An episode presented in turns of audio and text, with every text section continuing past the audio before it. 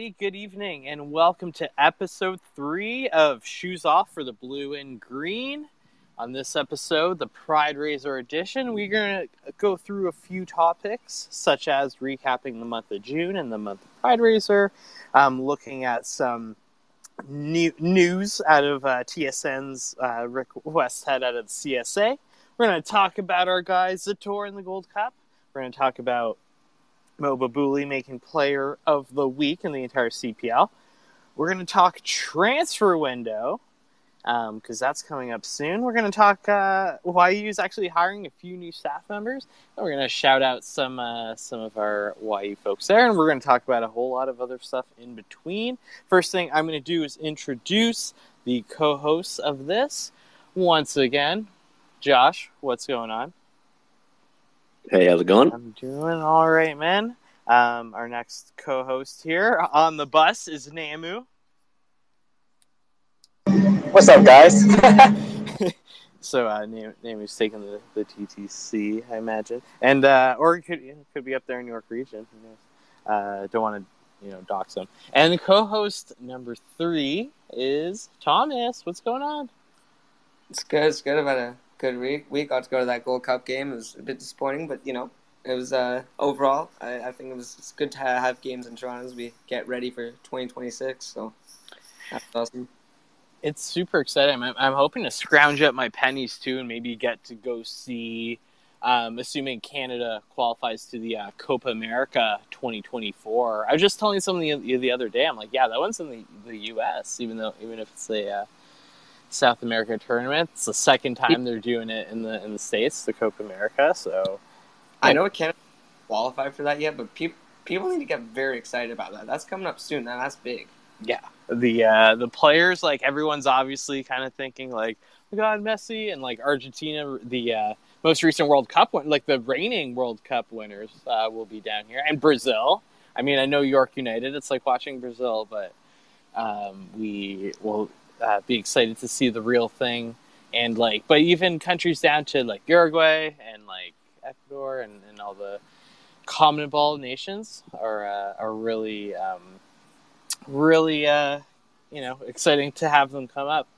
And uh, as well, like while while we're on the topic of like the international competition, we'll go right into the topic that's like that's really exciting is uh, on um, the the first game on, on Tuesday, Canada versus Guadeloupe, and and the guys on Footy Prime kept saying Guadalupe and Guadalupe and going between them so much that my head started to spin.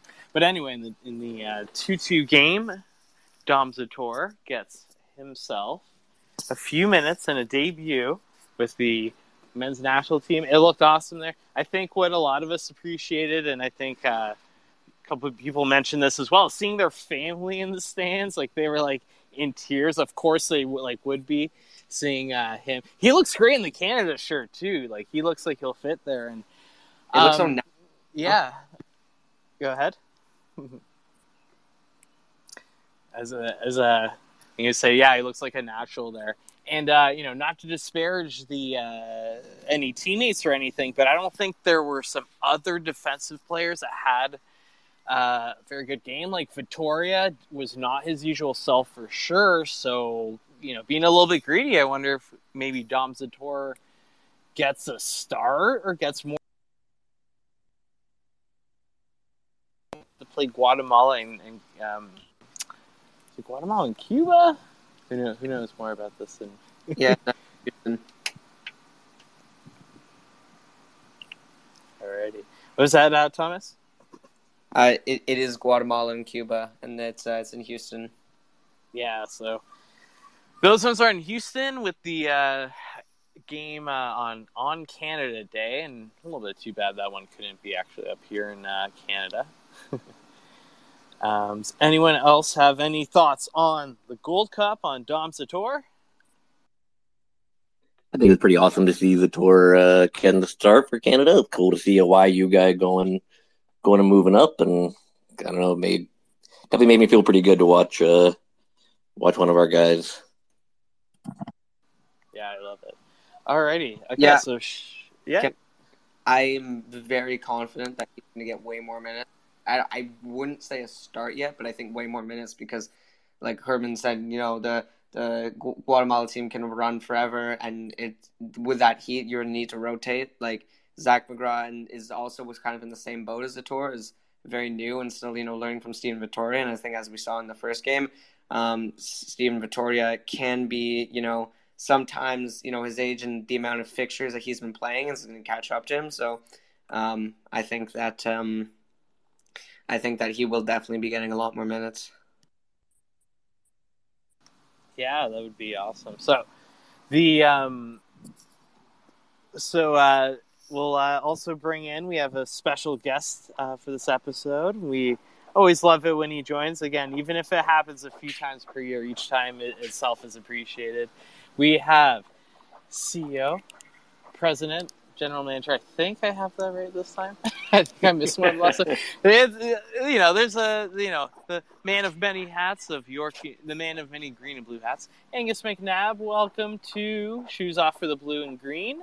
Um, a first question for you. We'll we'll keep it on Zator. So, having uh, brought him to the team, that was a, a, signing that me personally, and I know a lot of us were, were excited for. That had seen how how strong a player he was on cavalry, um, and, and something that York has uh, much much uh, better than some other CPL teams, but just a good amount cycling every year. It's just the sale of players and those players, you know, doing excellent things. Obviously, on um, Korona Kielce, the uh, caught the eye of John Herdman, who who was impressed by seeing him play 90 minutes every week and, and get them right the relegation zone.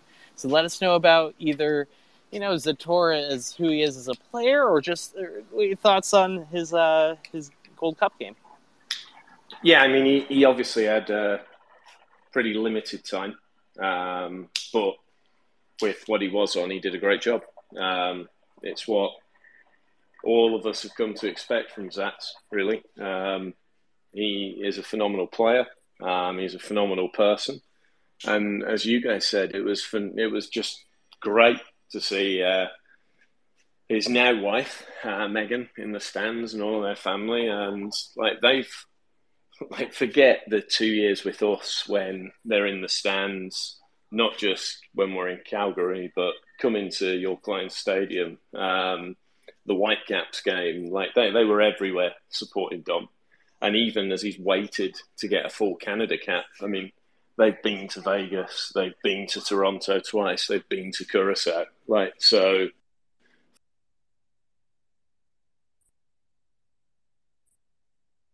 It's just phenomenal. Uh, just delighted for that.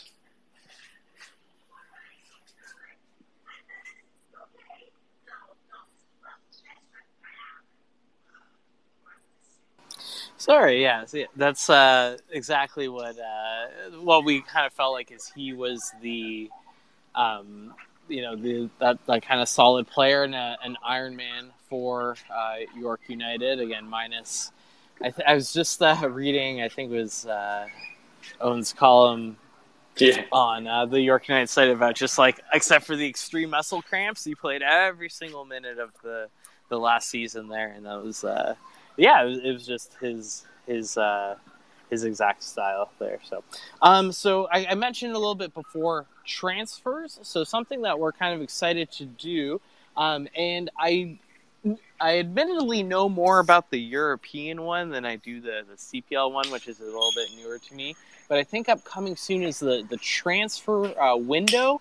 Um, we've already seen some movement. Something that had been in a previous transfer window that I'll lead with is the very exciting um, move, or excuse me, um, the um, sorry, the uh, the permanent um, transfer, uh, having met the conditions uh, of Ronan Kratt to Werder Bremen. Uh, again, very very exciting. We will miss him. He was a great player and and always you know came and said hi and was really friendly with us and, and him and his father there too. Were, were always a pleasure to have. So congrats to, to Ronan Kratt. So uh, I'll let you kind of answer the, the, two things I just brought up there. If you have uh, again any any things to say about um, Kratt's transfer? Uh, an, another one that, that we saw news of recently that was uh, it sounds a bit more unfortunate because it sounds like a family situation is Lassana Faye. Um, and then finally, just to round it out, again, very very long question, but you know, what are your thoughts on on Kratt, on Faye, um, and as well just the overall upcoming transfer window? Anything uh, that you can sprinkle in? Obviously, you don't want to uh, show all the cards, but you know, we'd, we'd love to hear about Kratt about Faye, and then about any other transfer related things that you're you're willing to share.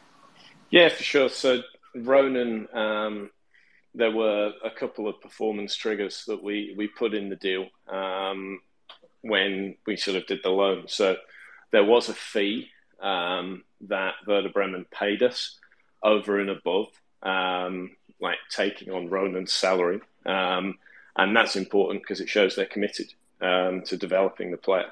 Um, and then on top of that, we fixed the transfer amount based on Ronan playing a certain number of games. Um, it was quite amusing, actually. Uh, you guys speculating he's not played that much, he's not played this, he's not played that. Um, the Bundesliga are pretty good, actually, at hiding um, some of the data and some of the video on their 23s games. Um, but he was playing pretty regularly out there. And you guys, uh, in your counting, had certainly missed some appearances, missed some minutes on things there. Um, and that was triggered pretty early into his loan spell, to be honest, um, with the minutes that he had played. And so that's been a bit of business that's been done for a while. Um, obviously, there's a little bit of a delay announcing it as Werder Bremen got some things in place and announced their new 23s coach, um, which was done 24, 48 hours before the announcement on Ronan. Um, on Lassana, um, it, look, he's a guy who's come in, he's worked, he's played serious minutes for us, he's been in the team of the week. Um, he's had a, a, rough couple of years in football um, where a couple of situations um, have meant he's not been able to play. He's then got into a dispute with his club on his release so that he could then actually come to us and, and play matches having signed in the Ukraine. Um, we've worked with that. We've managed to get him back playing football. Um, and then sadly, the guy is a family situation. So, with that, if we speak about, and I've used this phrase before, being player centered and things there, um, we have to look at what's best for him. And once we knew that, we worked very hard with his agents um, and found him a move back to uh, Holland that made sense for us as a club as well, um, because Lassana was developing into a regular starter for us and someone that was contributing. So we have to do the right thing by ourselves as a business and make sure we, we get what we need and all parties are satisfied. It's not perfect, but it's the best of a a bad situation, um, an unfortunate situation, but we move forward. Um, so, obviously, with Lass going, that opens up a space in the squad, and uh, myself, Nashi, Maro, Camillo, working through that just now, and uh, we'll see. Uh, we'll see what we do there, but some business is being done across the league. There's obviously um, up in Ottawa. Um, there's more folk flying in from Spain. Um, and then uh, across with on the west side of the uh, country, there's obviously that swap deal that's gone down today between Cavalry and Vancouver. Um, so things are, are happening, things are starting to move. Um, obviously, the international window opens up next week. Um, and so that that plays into it for transfer clearance if we were to look at overseas targets. Um, but we'll obviously look at what we need to do. We'll look at the injury situation and where we are there. And as we get medical reports in and, and things, we can uh, react accordingly and supplement where we need to.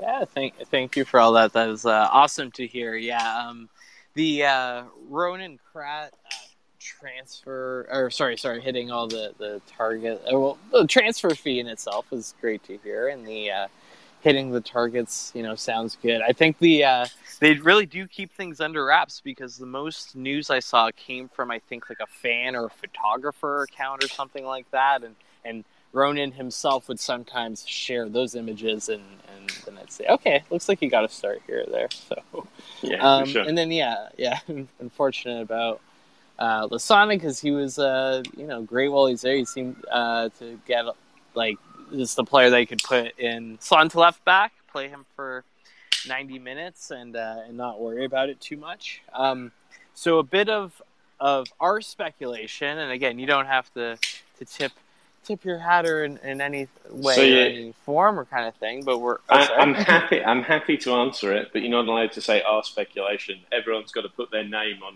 on it in terms of like, if people are going to speculate, they've got to say who it is.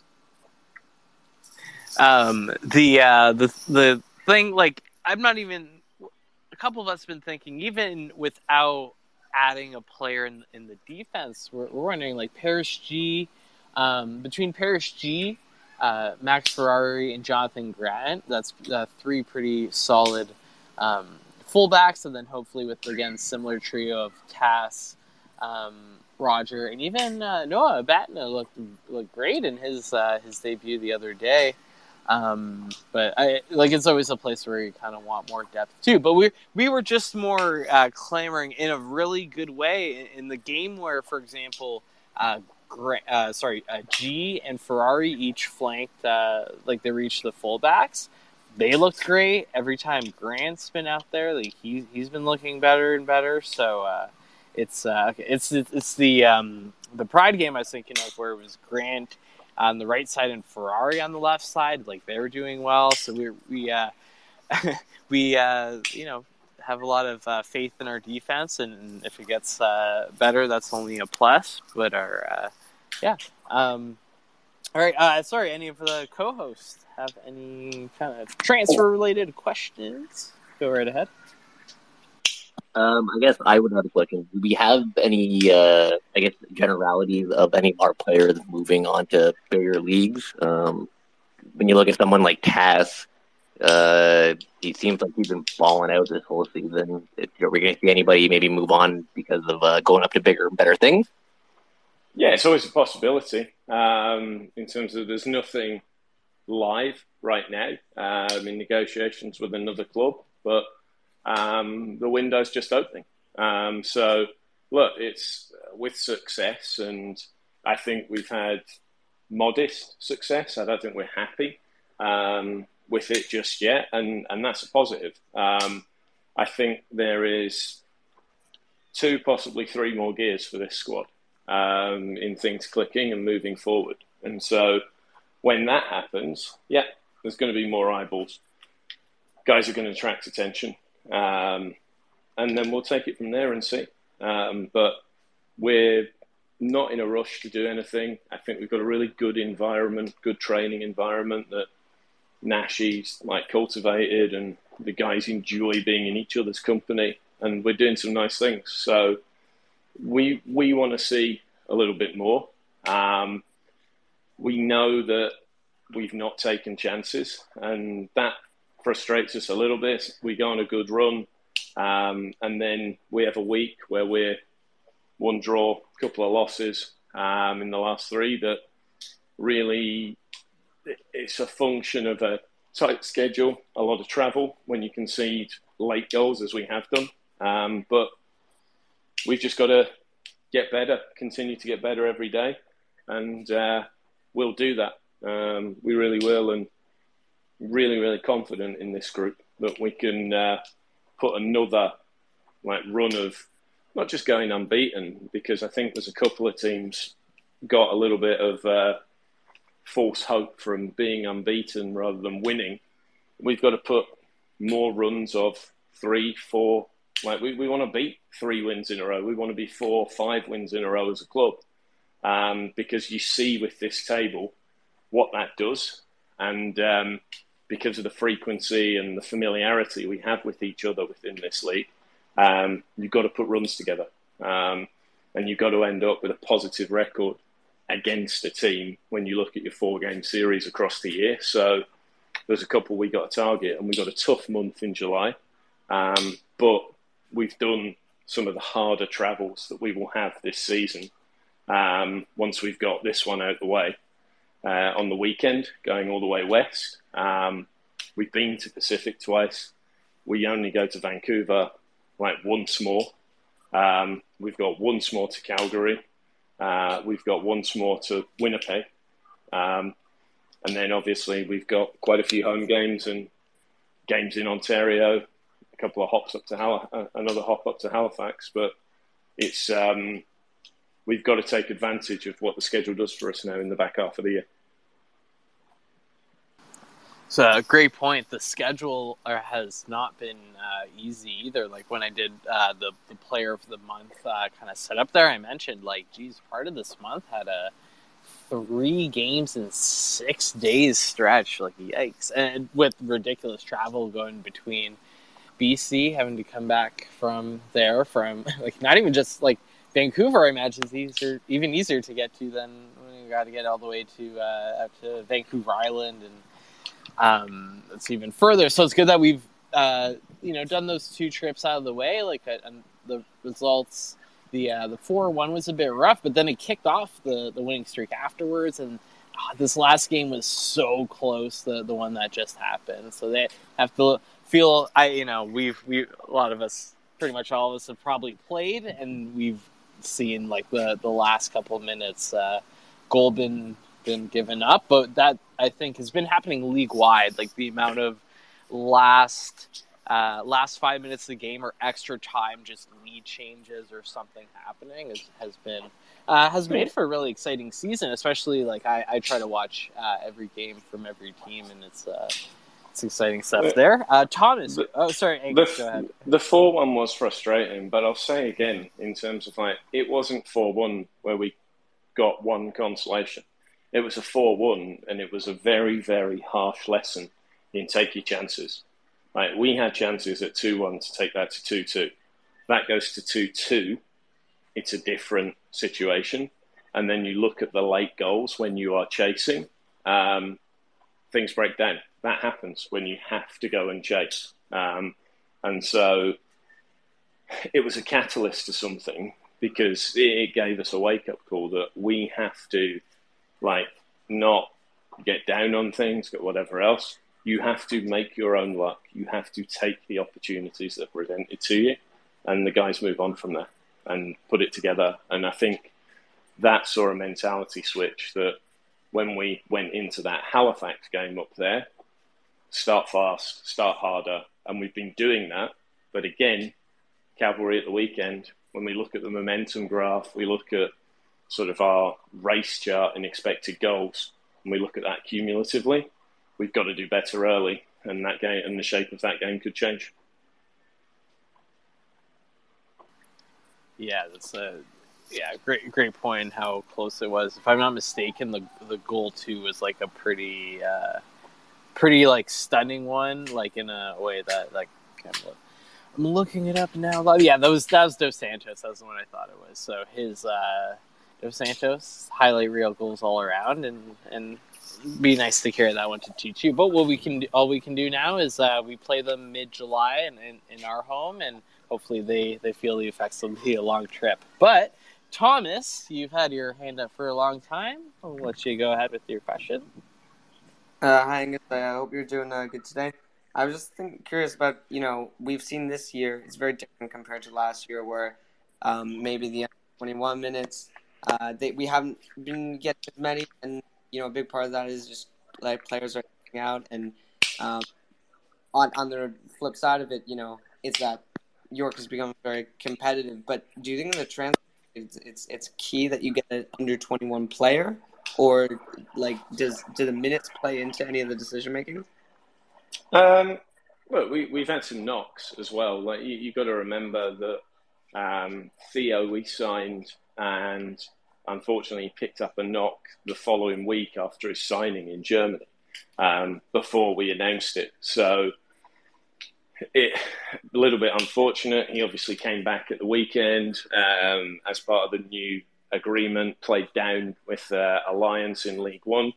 and uh, got a headed goal in I think the 85th minute and got one 0 win for them. So um, that's great, and that shows the value of that uh, partnership with Alliance and with Ilya Orlov, a, a, great guy who's got that opportunity for our guys there as well. Um, and then Noah um, has taken a little bit of time to get up to speed since he's come in. Um, and, and, look, it's the under 21 this year when we've had so many players age out of it last year. And when you look at last year, we had obviously Cedric, who ultimately that is part of a trade for Baldy, and where Baldy is on the roster now is because of that sort of kicking off with Cedric last year knowing that Cedric is aging out of under 21 minutes and had a significant value to us last year in our salary cap situation and manipulating that a little bit um, and making that efficient so it allows us to do something like the Mo deal mid season. Um, in that trade with Cedric, Baldy coming in, and some things there. Um, but you've then got Isaiah, who was obviously sold. You've got Osaze aging out as well. Um, and those guys played significant minutes. Elias played significant minutes last year once Nico got injured. He's obviously jumped in for a game because we've had three in a week as well. We're pretty confident in the plan that we've got. Um, but it's not to say that if the right players there, we'll look at them regardless of age in this window. Um, it is a look. I get it in terms of like that it's a commitment to under 21 players and things there. Um, my view on it in as a little bit is it's tough. You don't get any credit for what you've done in the past. Um, not just leading under 21 minutes, but those players going on as under 21s and being sold. So whether it's an Absi who came through that program and has moved on, Cedric who ultimately transferred internally within the league, but a transfer. Isaiah transferred at the end of that window as well. So it's something that I feel should look at. There's one very short term wrinkle with under 21 players right now, um, in that the players that we're speaking about who are either 18 or at the tail end of that window at 21, they've got 18 months to two years of football that they miss in pretty prime development years because of COVID and the pandemic. Um, we ourselves had professional players playing seven games in 2020. Um, the situation in youth soccer is that these kids, when we're getting them in right now, they're probably as much as 60 games, maybe 75 games light in their development um, because they missed them at a pretty foundational age. So there's a little bit of a challenge there, but that's a short term one. Um, and hopefully we'll, we'll get back to doing what we've done previously in the future. And um and you I you you know you talk about him. I I also think that you know Theo Afewerki can be a very promising uh, young striker. Is there uh is it is, I I assume you know with an injury like that nothing can be set in stone about his return date. Is he just gonna be you know playing straight with the Lions? No, in terms of like, he's obviously he's in full training every day. Um, it will depend on our own injury, fitness situation. Um, but the thing with these under 21 minutes as well is they can't be token. Like, we've got a 23 man squad who are all competing for minutes. So if a player is under 21 and is playing on our roster, it's because they're putting the work in every day. And either through squad rotation and what we do, or just player performance and earning it, they're going to get the starts. So the under 21 minutes, as much as it is about development, it's not about tokenism. The, the kids have all got to earn it um, that come into this group. And then, like, this is the jump up. You are going from not having been involved in men's training sessions to a very athletic, very physical league in the CPL and you're expected to contribute straight away. So it's going to take a little bit of time for, for some guys when they come into an environment. And I think with our squad depth this year, we help get them up to speed on a daily basis, just with the quality of training, the quality of players around them. But it's not easy. Um, And so these guys have got to earn it, and they've got to work really hard to to play minutes and ultimately take a starting jersey or take a substitute jersey off someone else because we can Martin can only name 11 starters, seven subs every week. So it's got to be very competitive and it's got to be a meritocracy who plays on this football team.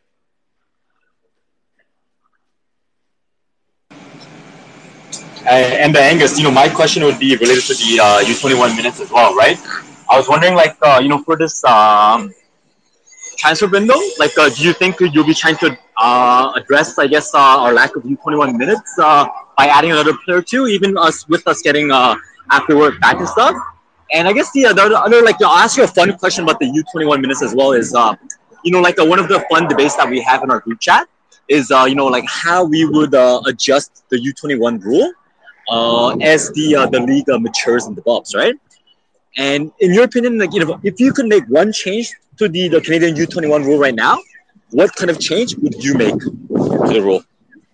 Um, so first off, on the transfer bit, I don't know if you heard it. Like we might look at that. We'll look at best available players and bring into the squad according to our positional needs. Um, under 21 may come into it. Um, probably more on the salary cap side and what we do there, as much as um, an under 21 minutes aspect of it. Um, but we'll see. And then on the other bit, on the under 21 minutes rule, um, look, I think it's important that um, players aren't discarded because they age out. So, is there a way to continue developing players and uh, look at if someone's 22 for example, as long as they've played a thousand minutes or fifteen hundred minutes over the previous two seasons, a thousand minutes if it's their last season as an under twenty one. Like, is there something that counts as credit, kind of thing, um, to the development of a player? Because the under twenty one minutes rule is to widen and develop the player pool, um, and so it should be about continuing to develop talent in my book. Um, and so, is there something that sits there? I've not mapped it out fully and properly, and I like to come at these things like very analytically and data driven, and we look at it that way. I've not got the numbers in terms of on number of minutes played or average number of minutes played by 22 year olds in the league, and if there is a gap there, even to sort of make a sweeping conclusion on that, but it's um, it's certainly an interesting bit and something that I'm sure the football department at the league will look at over the next uh, couple of months and years, and they're going to need to look at it because um, what we don't want is dilution in the player pool. So there's going to need to be tweaks to this and other rules so that we have as strong a product as possible on field with expansion that was a really interesting proposal that uh, you suggested about credits. You know, like because uh, uh, you know, like um, it would be like you said, it would be sad for us to see U U twenty players age out and uh, have to like um, be fighting for spots uh, and be transferred out because that that is sad to see, right? So I, I liked your idea about the the credit, like you know, building up that history, uh, and be given that.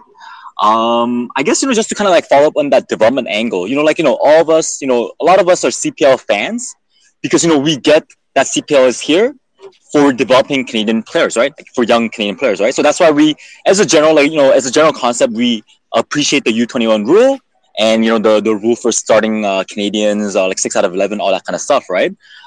In the in the in the grand scheme of all that, in the grand scheme of the thing, the fact that the CPL is here because we're here to develop young Canadian players beyond MLS, right? like when you see like uh, Jason DeVos, like uh, he's going on TSN, he's going on the Globe and Mail, and he's talking about the the issues with the CSA and with the CSB and all that. And keeping in mind that you know we are fans of CPL because we want to see young Canadian players develop. What's your whole take on like Jason DeVos and the CSA talking about the C the CSB and all that? Um, yeah, to be honest, Namu, I, I'm not going to get drawn into like public comment on that. I think uh, Laura Armstrong from the league. Um, there's an article, I want to say it's on Sportsnet today, um, that has some comments and clarifications. I know from my experience um, as part of the Board of Governors that a number of attempts were made to make some amendments to the contract that exists. I know that there are things that do not limit Canada soccer to schedule matches and generate funds from tickets, from bringing in opposition and doing many of the things that other federations do to generate revenue. Um, so I don't want to get drawn into it too much. I think there is um, a lot of sensationalism in the way headlines around this have been written for far too long. Um, and like my, my only bit genuinely as a outsider with inside knowledge, shall I say, in terms of someone who isn't a Canadian, um, but has really sort of fallen in love with this project in this country and everything else, is that um, just be careful that everyone in Canada doesn't eat each other on this stuff and like buy into stuff and actually loses sight of what the principle is, which is growing the game, building fandom, building passion for the sport. Um, because there's so much sensationalist nonsense that is written from so many different angles and like the the curse of the armchair expert is real in so much of this that it, it's incredibly frustrating when you know the work that is being done um, that, that there is no clue of nuance of the situation. There is no clue of balance in some of the reporting and over sensationalism on all of this. And um, I've probably said too much already um, but it, yeah, I mean, some of the reporting this week just makes no sense from a point of view of like b- basic rules of bankruptcy, accounting, financial due diligence, operation of companies. In that, to be bankrupt, you need a list of creditors for one, and um, I don't think that's an issue at all right now. And so I think there's a lot of uh, sensationalist nonsense, and there's a lot of, shall we say, naivety in sort of some of the things that have been said or statements made and, and things there. But again, CSB doesn't run Canada Soccer Association and vice versa. And um, we got a really big event happening in 2026. Um, it's about making the most of that. And when you look at what other countries have done around the world on the way into major championships, during the event itself, and on the way out that have set the foundations for the sport, everyone's got to come together and get it right, or it'll be an opportunity that's missed. And quite frankly, none of us will ever see another Men's World Cup in Canada in our lifetimes. Um, it won't happen. So I would encourage everyone to band together, to work together, and uh, make that event what it can be. I appreciated that comment so much, like uh, especially when you said earlier about how we don't want these sides to bicker and to eat each other. Like that's such a like relevant comment that you made because it's something that we've seen in Canadian soccer for decades, right? And for you to like see it as a, uh, you know, as somebody coming to Canada, like even for me, like as an immigrant coming to Canada and kind of seeing that, like it's been so frustrating to see that like happen, right? And so that's exactly like what we're trying to avoid here is to have all these sides try to eat each other, bicker each other, all that kind of stuff, right?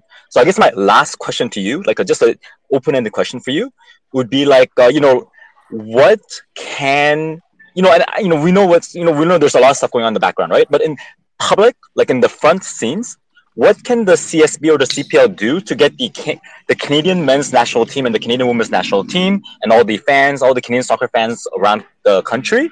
What can CSB and CPL do to kind of like help them see the side of CSB and CPL? Um, to be to be honest, I, I don't know the answer to that question straight off the bat. Um, I think it's in some ways. All, all I would do is I would encourage people to look into like what's happening in their own backyard. Like, how did Dominick Zator make a debut for Canada this week? Dominick Zator made a debut for Canada this week because this league that didn't exist five years ago has given the, given the guy the opportunity to create a name for himself develop momentum and a transfer and a situation to our football club, um, where he was one of the better paid players in the league. Um, built a body of work that got himself transferred to Poland, and from there, Dom's done it himself. He's shown just how good he is um, every time there's been opportunity placed in front of him. So, all I would say is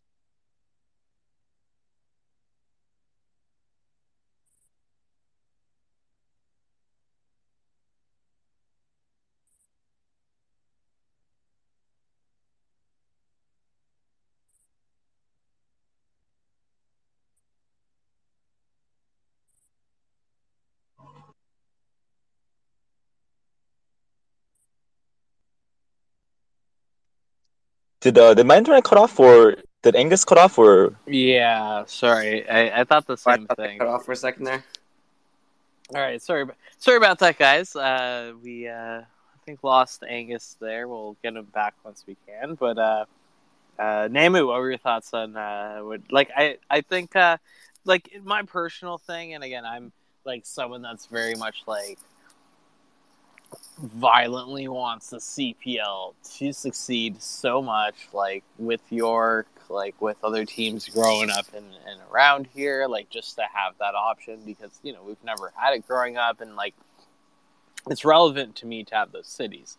Something that's a little bit little bit sus to me about Rick Westhead is obviously TSN would love the CPL to maybe not kind of exist as it does because of their having other sports and, and having TFC. And unfortunately, until Rogers and Bell show some sort of CPL interest that they haven't really been yet at all, um, it's a little bit kind of questionable when the guy from TSN, who's owned by Bell, that doesn't really doesn't want to show.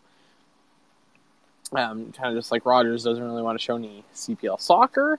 Um, I think a lot of the games that were aired were on CBC, which is a different channel, and like the fact that like a Sky Sports channel or like a Fox Sports channel in the states, like have it on on more kind of regular cable, I guess, have a specialty sports channel, versus really only Telus cable having it here, is uh is a kind of unfortunate thing that that Angus has mentioned to us before, saying that like they you know they need to buy in as well, and I think all of us have been really disappointed with like stuff like TSN, where TSN gets all gung ho and they have the World Cup, but their other like 300 days a year of, of soccer coverage pretty much doesn't exist because they stick to like hockey and football and stuff. So, um, really really well summarized, Jason? Man, I completely agree with everything you just said. You know, obviously, like all of us uh, look at TSN and Sportsnet, and we go, "Where the hell you guys been the last three decades or so?" Right? You guys been cutting soccer coverage like crazy. You guys been making CSA pay like crazy. Like we're all like incredibly frustrated with them, right? That said, even leaving out aside TSN and Sportsnet, just watching CSA and CSB by itself, and just knowing that the, the CSB, uh, the CS, the CSA media rights and the sponsorship money is going to CSB for the sake of CPL, right? Uh, it's just you know it's such a like tough situation to talk about because you know in the end everything comes down to money in the end, right? And so that's why you know I always try my best to put my money down where my mouth is, and I'll just you know I'll go try to support CPL. You know we all got seasons, we all buy the jerseys, uh, we go watch the World Cup when it's in Toronto. We go watch the uh, the the World Cup qualifiers in Toronto. We try to put our money where our mouth is because we know that this actually contributes to both CSA and CSB, right? But uh, you know, still to see these two organizations fight, it's it's like watching mommy and daddy fight. Because you know, we're like CPL ultra fans, we're like Canadian national team hardcore fans, right? So seeing like our two favorite things fight like this in the public, it sucks as hell. But uh, it is reality, and the the best thing we can do is support it with our wallets or something like that. I guess. Your thoughts, guys? Josh, Thomas. I mean, I think like it just. I mean, I don't really know too much about like the business side of things, but I just I do wish that it was a bit more like I think it could be a bit more open and I think Canada soccer as a whole kind of has a problem with they're not you don't you don't really know anything that's that's actually going on.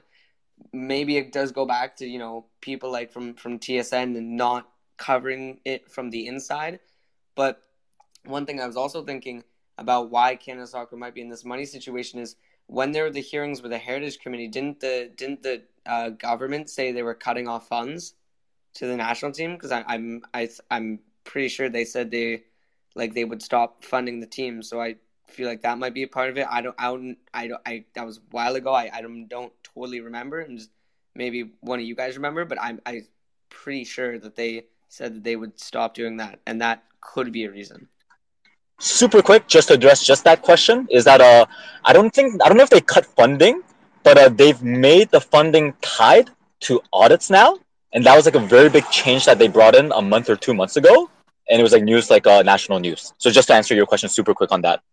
Right. Uh, yeah thank you. Thank you namu um yeah it just some some of it i just you know really wish i think um obviously you know everything is going to come down to money, but I, I, I feel like also, um, you know, when people look at the outside and they're going to say, oh, this, you know, all this problem with the money and stuff, but you know, when when they go to, you know, when they go, when they go to York and you know, you you see all these players, they're not they're not pay, being paid on the highest possible wages, right? And you know, when they see that, I you know, I hope people think, well, it's not all about money; it's about you know passion too. When they see you guys in the stands and and they say, okay, I'm gonna I'm gonna go back because I think looking at the outside of Canada soccer and the Canadian Premier League it, and you know the national teams, it can all seem a bit evil a bit because I think of all this money stuff. But once you actually go, it's it's the complete opposite. So I think it you know a big part of this is people do actually have to show up to make sure that you know the next time a broadcasting um, deal comes around, you know, more money is being paid for Canada Soccer because more people are watching it, right? Um, when there's sponsorships, they get bigger because more people are being exposed to those brands because more people are going to the games, right? So I think, you know, obviously it's very early in the Canadian Premier League, right? But there has to be some sort of reckoning across the country soon that this is right here and we need to take advantage of it. No, absolutely. Like 2026 is going to be huge, and I want to see like more stuff leading up to it. Like what I'm seeing a lot of is excitement for the uh, uh the pyramid, as it were. Like there's uh, if you want to go all the way up, there's chaos at TFC. We're all like, whew, glad we're not them as, as things are going a bit haywire there. But we're enjoying the CPL, a very exciting season, a season where we're holding a playoff spot, and uh, we'll get into standings later on. But like that, that's exciting too. And then down to, to League One, uh, Ontario, we have a number of our supporters now that are checking that level out, and it's cool to see either former CPLers, like I saw. Um, a good number of uh, former York players that are playing for uh, for Vaughan, um, including a couple of the as we, we chatted about last uh, last episode the the TST sport the, soccer tournament guys. Um, we uh, we like just uh, all around you know love the sport and then all the way top to the to the national team and national teams. Um, as uh, I know a lot of us are really excited that in uh, less than a month now, the uh, FIFA Women's World Cup kicks off on the other side of the world. So we're we're all going to be a bunch of people, you know it, that are going to be up at like 2 a.m. or on the other side at like 7 a.m. Uh, like just just chatting the, the game that's going on um, at the time. Uh, Thomas. Yeah, I just also want to say because you know, a lot of people do talk about 2026, and you know, I think you know when when when Angus when Angus talks about it and says it's such a big opportunity, he you know he's totally right. But we are not taking this opportunity because as of right now, if the World Cup is happening next year, like FIFA would need to get seriously involved because as far as I know, they have not even figured out what BMO is going to look like when they add those extra 15,000 seats. To be perfectly honest, when it comes to 2026 we are every month that goes by without developments about that it's a month wasted and it, it, it keeps showing that like this could be like a train wreck i really really none of us want that to happen because none of us want to be you know three months away you know one year away from the world cup and fifa like has to pull back on it and say you're not fit to be a host because you have done nothing you have just stalled for the past eight years. And I feel like, you know, every day that goes by with with nothing to do about it, it's it, we keep showing like we are not ready for this tournament.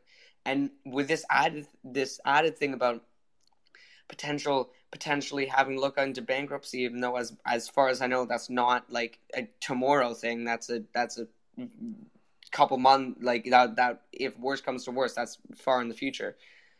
But it just it really does feel like every, all the work that you know you the fans have put into this it's like crumbling before our eyes and with such a big event and a, such a big tournament such a big chance to really show what canada's all about we're going to leave the wrong impression on every single person in the world and that is not what has to happen so like you know mlse organizing the stuff in toronto got to get their act together. Like everything about it, Canada soccer just got to get their act together.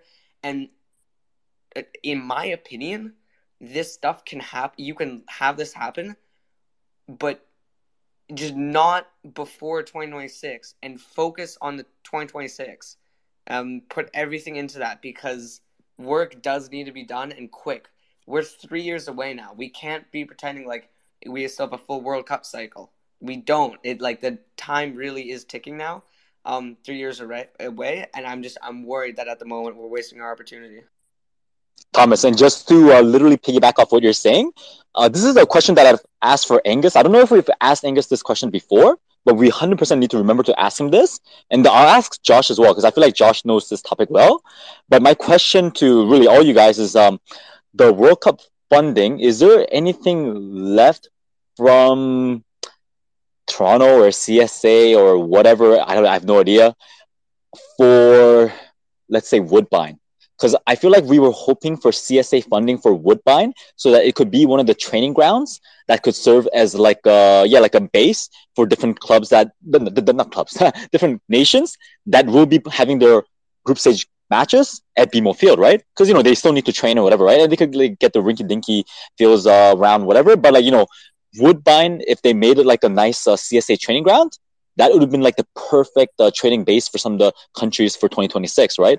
So the question would for Angus would have been: Is there any uh, development uh, with the CSA or with the World Cup for Woodbine, or is that just completely dependent right now on new owners or whatever? So that's my kind of like general question. Just you know, like tie in the World Cup, Woodbine, and also maybe uh, uh, Project Eight as well as far as I know, the Woodbine thing is like pretty far away because like you know they changed CEOs.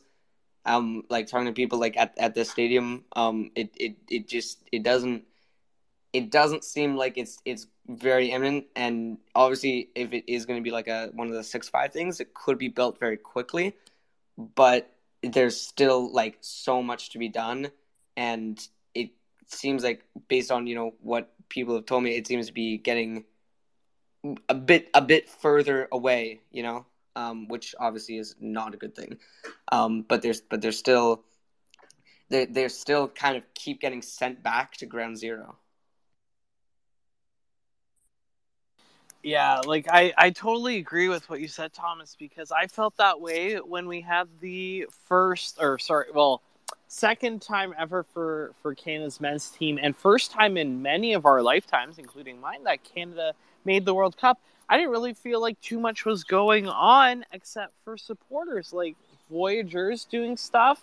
And uh, I'm gonna whisper this one again. I gotta stop going on podcasts and, and talking about like Forge and Hamilton stuff. But I, am uh, it's not a secret that I'm as close to Hamilton as I am to York Stadium, and I like headed down there for the uh, Morocco game and it was again it was like a, a forge uh, like run event and then the one that that we went to um, for the first game and then i didn't make it to anything as a, just set of friends for the croatia game. But as far as i could tell like there there was some buzz that but it's just coming from from people and the the people that you saw wearing canada jerseys and, and stuff. But there wasn't as much as a, a buzz as I, I would have hoped. But uh, i think it's the kind of thing that might be more of a slow burn, and we got to really start becoming the fo- uh, football nation that we could be step by step. But it's going to be hard when um, the the other big sport here, hockey. Just there's there's sometimes clashing heads between those, and there's not often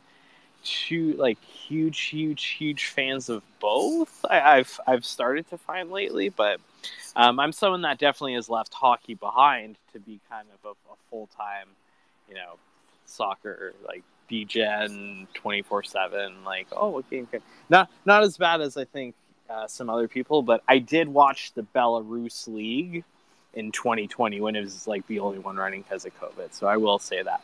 And we will move on to a very quick, we're not going to spend too much longer because we're just uh, about five minutes away from being at an hour. We're not going to keep our episodes too, too long, but we do have to recap the month of June. June was a very important month not just on the field but off the field as it was pride raiser in which many different supporters groups um, in, including like uh, obviously Northern Corridor is is who did our Pride Raiser for the PFLAG York Region um, organization, and that is also, I believe, who is. Um, I know Thomas, you listed off exactly where the Pride jersey sales. I think fifteen percent go.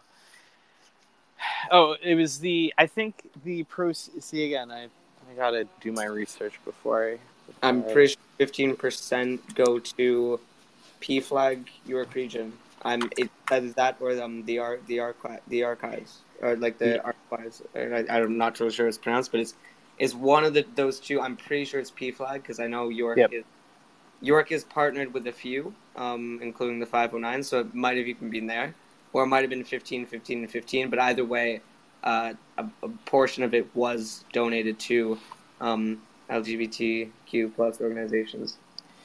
Yeah, yeah. Thank, thank you, Thomas. I appreciate it. It's the the archive. So A R capital Q U I V E S. That is fifteen. The, they're going to get fifteen percent of every sale. So um, I got myself uh, a kit there, and then it was the auction from the, the game worn ones. So, as a heads up to everyone listening, you have about 24 hours to bid on the kits. Um, we were looking at for a while. There were, you know, there were some that got bid on right away. A few people were, were waiting on. But the last time I checked it, more than half of them had not only one bid, had gone up a, a couple now. So including a couple people that are like, "Oh, I hope to get this one at this price." So I recommend I if there's a, you're like barely lost on the Paris uh, Paris Gee one. Yeah, yeah, exactly. Someone really wanted Paris Gee, and then Paris Gee got a couple of bids on him, so he's thinking about it. But I think uh, even like Ricci, Ferrari, uh, Jeremy Gagnon, Laparé, there's still some excellent players that you can still bid on, and those ones, the 100%, like the proceeds will go to PFLAG Canada York region. So that's also who our Pride Raiser is. So for our Pride um, overall month, we got six goals in the month. Uh, three of them from Mo Babouli. We'll bring up in a couple minutes the irony of that. Uh, one uh, from Kevin Dos Santos. What a goal that was right in front of the Pyrac against Halifax Wanderers. Uh, then we all had a Luke Singh own goal. Uh, if you remember Jonathan Grant crossing that one in and then it going into that net. And Osaze De Rosero gets his first of the season. Um, so six goals total. Um, and our pledge got up to $70 and six times 70 is 420 so pride Raiser did a pretty funny tweet about that so check out that. And hopefully we raise more than than 420 i know last year we didn't have very many goals so a few of us kind of increased our original things as well. So feel free to donate the pledge amount or, or sorry thomas? It's good that this team can actually score. Um yeah. you know it you know it it might not have been, you know, the best. You know, with the five players skipping, it's like, but you know, it was made up for that in uh, in goals, um, which was good. Yeah, the uh, so the June recap again, very quick. We're we're just gonna kind of recap it and then and move on because it was unfortunately of the three months we've had, it's our worst month in terms of results and points. Um, we did we went one, two, and two. So we started off the month with a 1 1 draw against Valour, where Babouli got an excellent goal, but Matteo de Brienne got an absolute banger of a goal. Um, and then the uh, final score was 1 1. Uh, Babouli won the player of the match there. Um, and then the controversial game, as we'll get to, with the No Pride 5. Um, we uh, again any any comments on that uh, it's uh, unfortunate to see like everyone is pretty bummed out. I'm someone and you know i'm not gonna be afraid to admit this i went from ordering a jersey beforehand like before that earlier in the month to uh, to asking for another player on that jersey that i personally own um, I know I'm not alone in doing that. And on the other hand, there there are some people I know that that still you know like the player on on the field and, and how it does there. Now that game on the field, we won two to one. Our uh, we we scored, then then they got one back, and then we scored again to win. Our entire bench um, was, I think, in grade twelve, because uh, I think, or or less. I think uh, one or two of them were posting about their high school graduation kind of thing. So obviously, these developmental contracts we brought in because of Brem, uh, Alu, uh, Babouli, um, Markey, and uh, Brian Wright uh, sitting out that game because I guess they'd rather do that than wear the flag, uh, the pride flag. So we are going to absolutely uh, be rocking that ourselves in the uh, in the pie rack, which again for the month of June and probably you know we still got the flags. We're still going to put them up. We'll continue to be the pride rack. So you know, unfortunate to see there. And I mean, in terms of player of the month voting, like if you miss a game out of five, you're just likely just going to get kind of passed by, by other guys. So, player, or sorry, I, am still going to recap the rest of the games. We'll get into player of the month and, and everything there. So, in the Atletico Ottawa win, uh, Jeremy Gagnon Laparé got the Gatorade performance of the man- match, Kane PL performance of the uh, player of the match as well. And one soccer team of the week had Jeremy Gagnon Laparé, Tas Mourdoukoutas, and Jonathan Grant. So from those two games combined, those three guys made the team of the week. Uh, then we had nine days off, flew to Pacific, lost 1 0 on a last minute goal by Sean Young. Um, so that was unfortunate there. Um, then we had a home game, 2 2 against HFX Wanderers, in which we saw the happiest ever goalie that conceded two goals in Yann Fillion. So that was a. Uh, uh. um, in that game, Mo Babu scored, Kevin Dos Santos scored, and Kevin Dos Santos got man of the match. Um, and the last two man of the matches were Max Ferrari in the Pacific game and Osaze De Rosario in the in the Pride game in Ottawa. Final game of the month of June. Mo Babouli scores. However, Cavalry scored two goals, and we lose in Cavalry. That's the third game in that stretch of, of six uh, days where we had three games. Mo Babouli, he was voted our player of the match on, on supporters by you, the fans. Um, he was actually picked to not only the CPL team of the week, he was the player of the week. So it's kind of think about it in a way, he had a potential to probably get player of the month, um, but doesn't even get on the list because like just you know didn't didn't have the minutes and didn't have that. And and I will say that um, Clément Bayiha was actually the next cutoff. So like Bayiha then Babouli kind of not so much. Yeah, the uh, player of the month. The, and Babouli because of honestly, I've never seen a player get more unnecessary yellow cards than him. So he's actually out on yellow card suspension and, And thank you, Thomas. That was absolutely a factor in it. Was the fact that uh, the amount of yellow cards has earned a suspension. So that like that was just probably the tie tie uh, breaker between him and and Bayiha on the the fifth place spot. But the four that we have nominated for Player of the Month are uh, Jeremy Gagnon Laparé. Um, he was the, the kind of first in a lot of rankings and, and not just like kind of his impact on the field across all of his games, where he played a lot of 90 minute performances. But he's just like statistically and on field, uh, really crushing it. Um, he has not won our Player of the Week, which is interesting, but that never stops people from sometimes winning the Player of the Month. Sometimes it's it's more of a cumulative thing, is is what I go for with the Player of the Month. Uh, the second one nominated, uh, I know you're a fan of this one uh, as well as our, our fourth one, Namu, will be Tas Mourdoukoutas. Again, another one where just you see the 90 minute performances, like in the game where he didn't play at all. We did lose 2 1, conceding a few goals, so Tas is appreciated. Um, third player of the month nominee, again, very solid throughout all of his games, is Max Ferrari. An absolute beast out there. We, we love seeing him at right back and doing really well.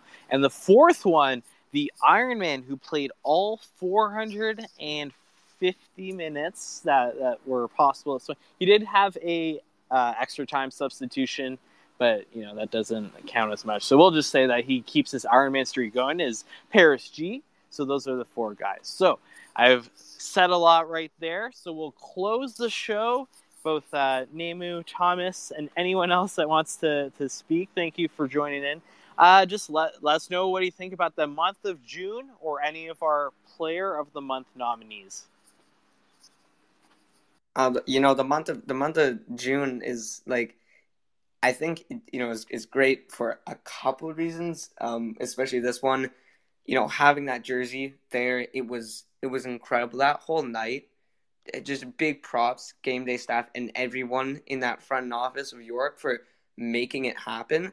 You know, and and not and not stalling with it. You know, unlike we saw recently, the NHL is getting rid of Pride jerseys pregame. So, you know, and earlier in that same month, York, you know, they they upped the ante by actually wearing a. I cannot think of another fully professional team that has worn a Pride jersey in like an actual competitive game. So that was huge. Um, the team, uh, you know, you said it, it wasn't the bet; it was our worst result wise, but it still doesn't feel like it was too bad.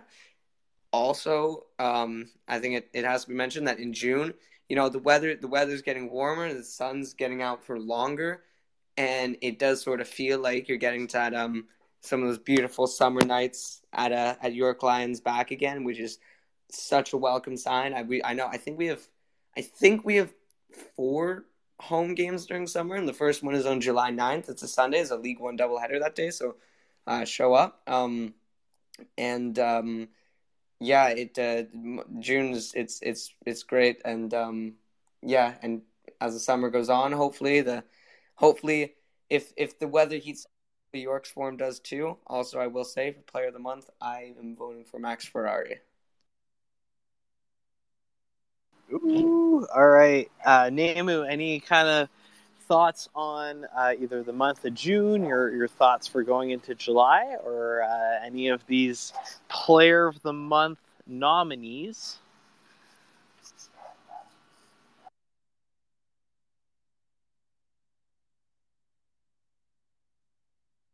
Yeah, sorry, I don't don't think I can hear Namu, so I'll um kind of close things out a little bit um, with we uh, again shout out to the uh, the guys that made the player of the week throughout the month of June. So that's Jonathan Grant, Tas Jeremy Gagnon Laparé, and Mo Babouli, and as well for Babouli for the recent player of the week.